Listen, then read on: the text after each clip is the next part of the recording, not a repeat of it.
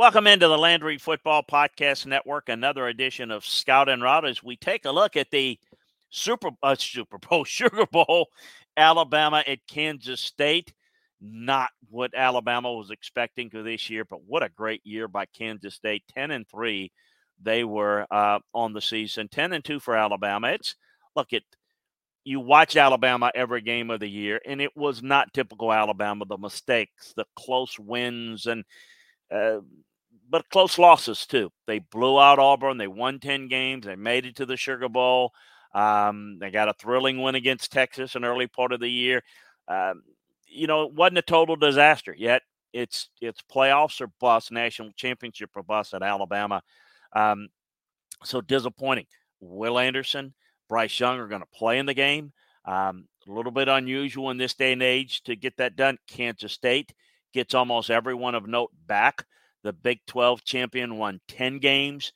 They held on to take down TCU in the conference title game, beat its rival Kansas. Now, off of what has been a great season, got a chance to make it a special season. It's the third bowl appearances for the Kansas State under Chris Kleiman, who's done a great job. So let's see if we can get a good Sugar Bowl. It's not been really all that exciting, in the previous years. Look, here's what the game comes down to. Alabama has its guys. Is Bryce Young and Will Anderson going to play the entire game? I mean, most of the skill guys are going to be there. The defense has something to prove. They're going to get tested. The Kansas State likes to run the football, but they've got a little bit more balance with the passing game now.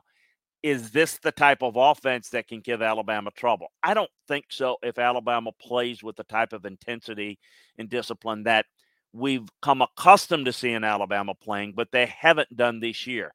It's going to come up with their ability to hold up on the defensive front. Kansas State can throw it, as I mentioned, pretty effectively with Will Howard, but it really is about their running game, and the pass game comes off the run game for them.